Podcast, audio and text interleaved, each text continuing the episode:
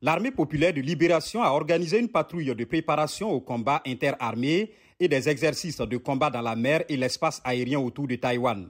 C'est ce qu'indique un communiqué de l'armée chinoise.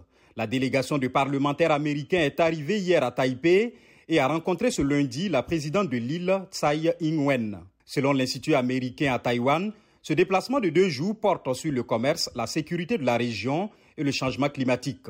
Il survient moins de deux semaines après la visite de la présidente de la Chambre américaine des représentants, Nancy Pelosi, sur cette île. Taipei accuse Pékin de prétexter de la visite de Mme Pelosi pour s'entraîner à une invasion. Selon l'armée chinoise, les manœuvres de ce lundi constituent une dissuasion solennelle contre les États-Unis et Taïwan qui sapent la paix et la stabilité dans le détroit de Taïwan. La dirigeante taïwanaise dit souhaiter le statu quo et la stabilité dans le détroit de Taïwan et en Asie-Pacifique.